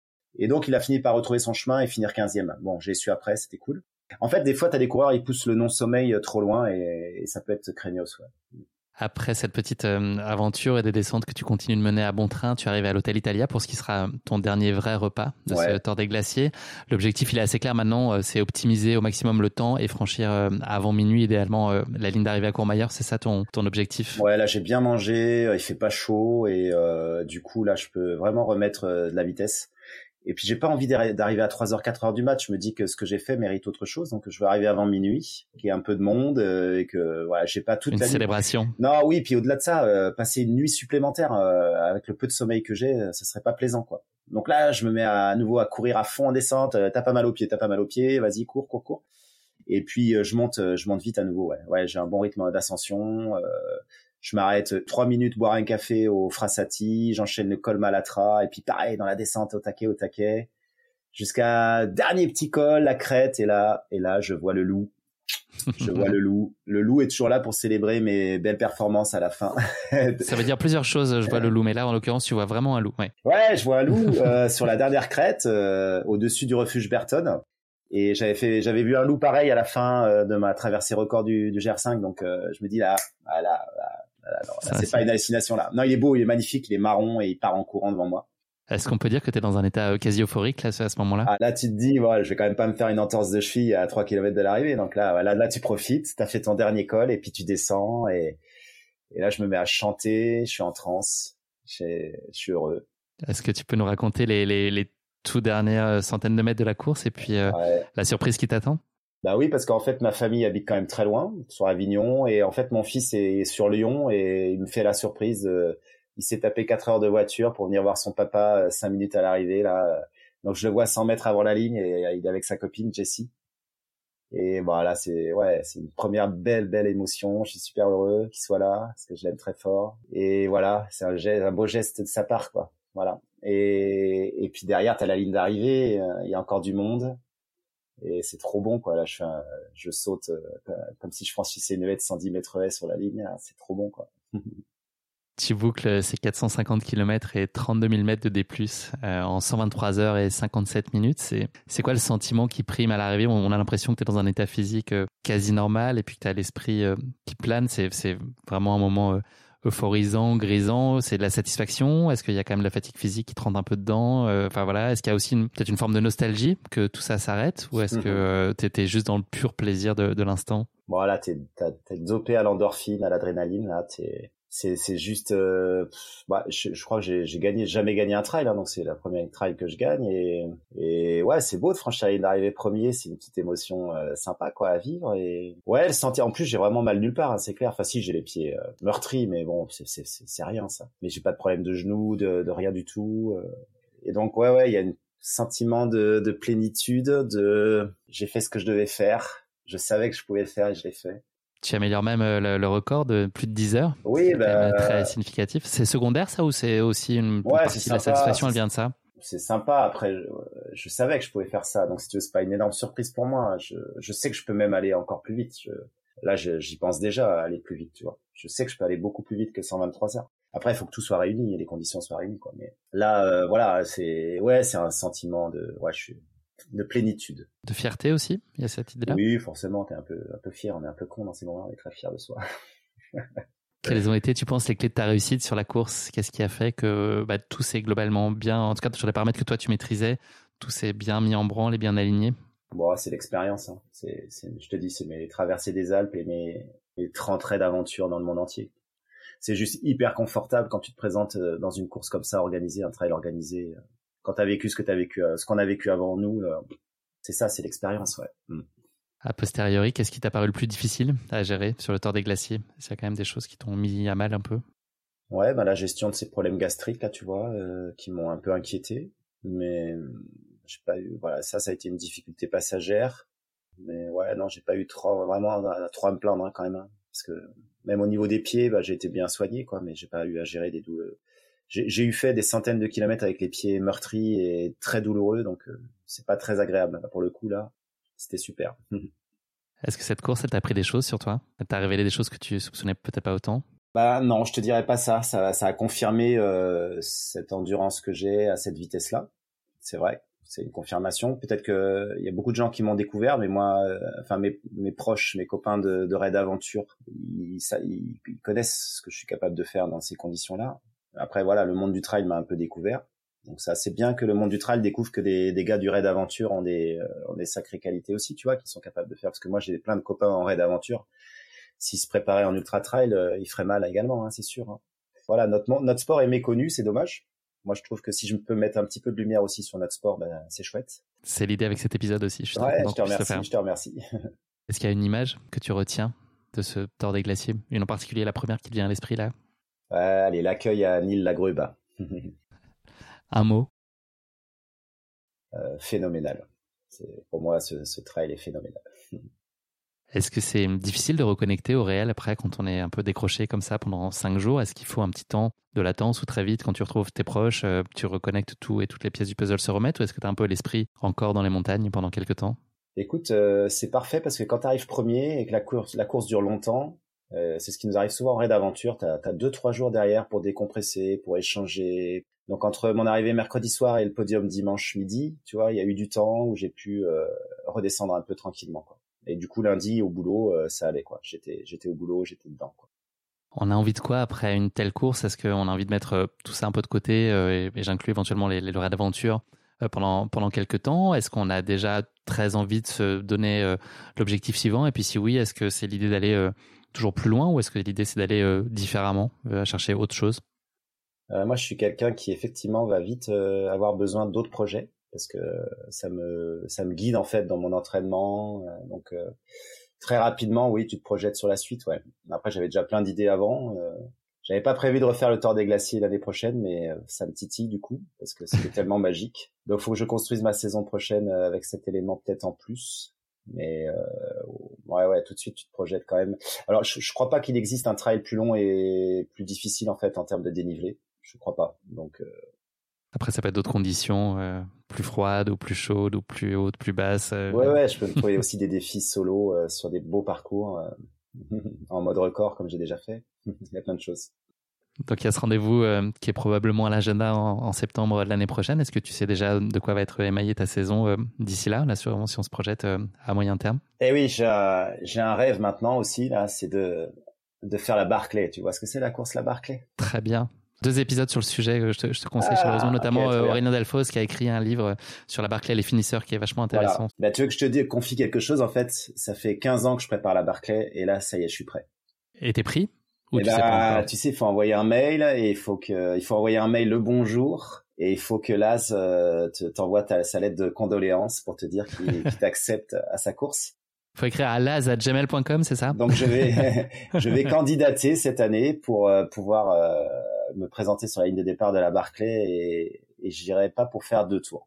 Ça serait génial. Ni un d'ailleurs. Bah, il faut qu'il m'accepte. J'espère que mon CV lui plaira. Il y a quelques références qui devraient être assez évocatrices, on peut imaginer. Mais bon, la décision lui appartient. C'est bah là ce qu'il choisit. c'est lui le boss. Sébastien, je te propose de conclure euh, cet épisode déjà, non pas avec le mot de la fin, mais avec le motto de la fin. Euh, est-ce que tu aurais euh, une devise qui illustrerait tout particulièrement ta philosophie de vie, voilà, une phrase assez emblématique de comment tu appréhendes ta, ta propre vie et ta pratique sportive? Oui, c'est l'impossible n'est rien. Impossible is nothing. C'est pas de moi au départ, mais ça me va bien.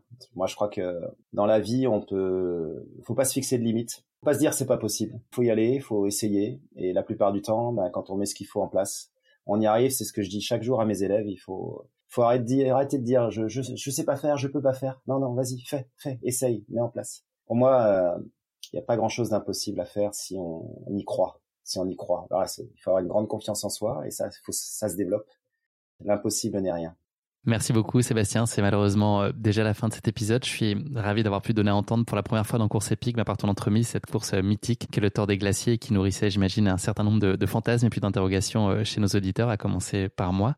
On a pu, grâce à toi, en prendre la pleine mesure de cette course. C'était aussi l'occasion, on l'a dit juste avant, d'éclairer une belle discipline, le raid d'aventure. Je pense que tes, propos ont forcément suscité la curiosité et j'espère l'envie chez nos auditeurs d'aller peut-être essayer cette discipline et en tout cas creuser un peu plus le sujet.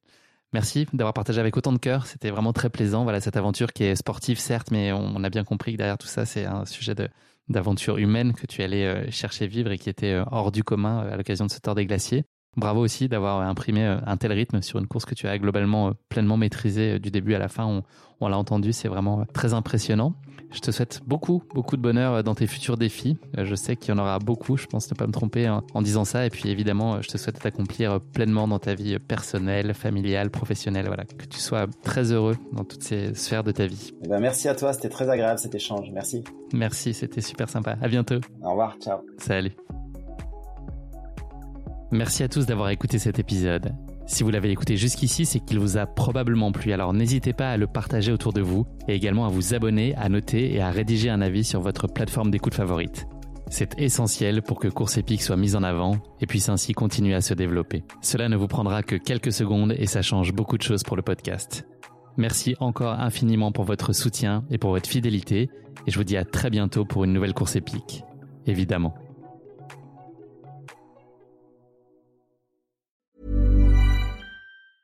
Ever catch yourself eating the same flavorless dinner three days in a row?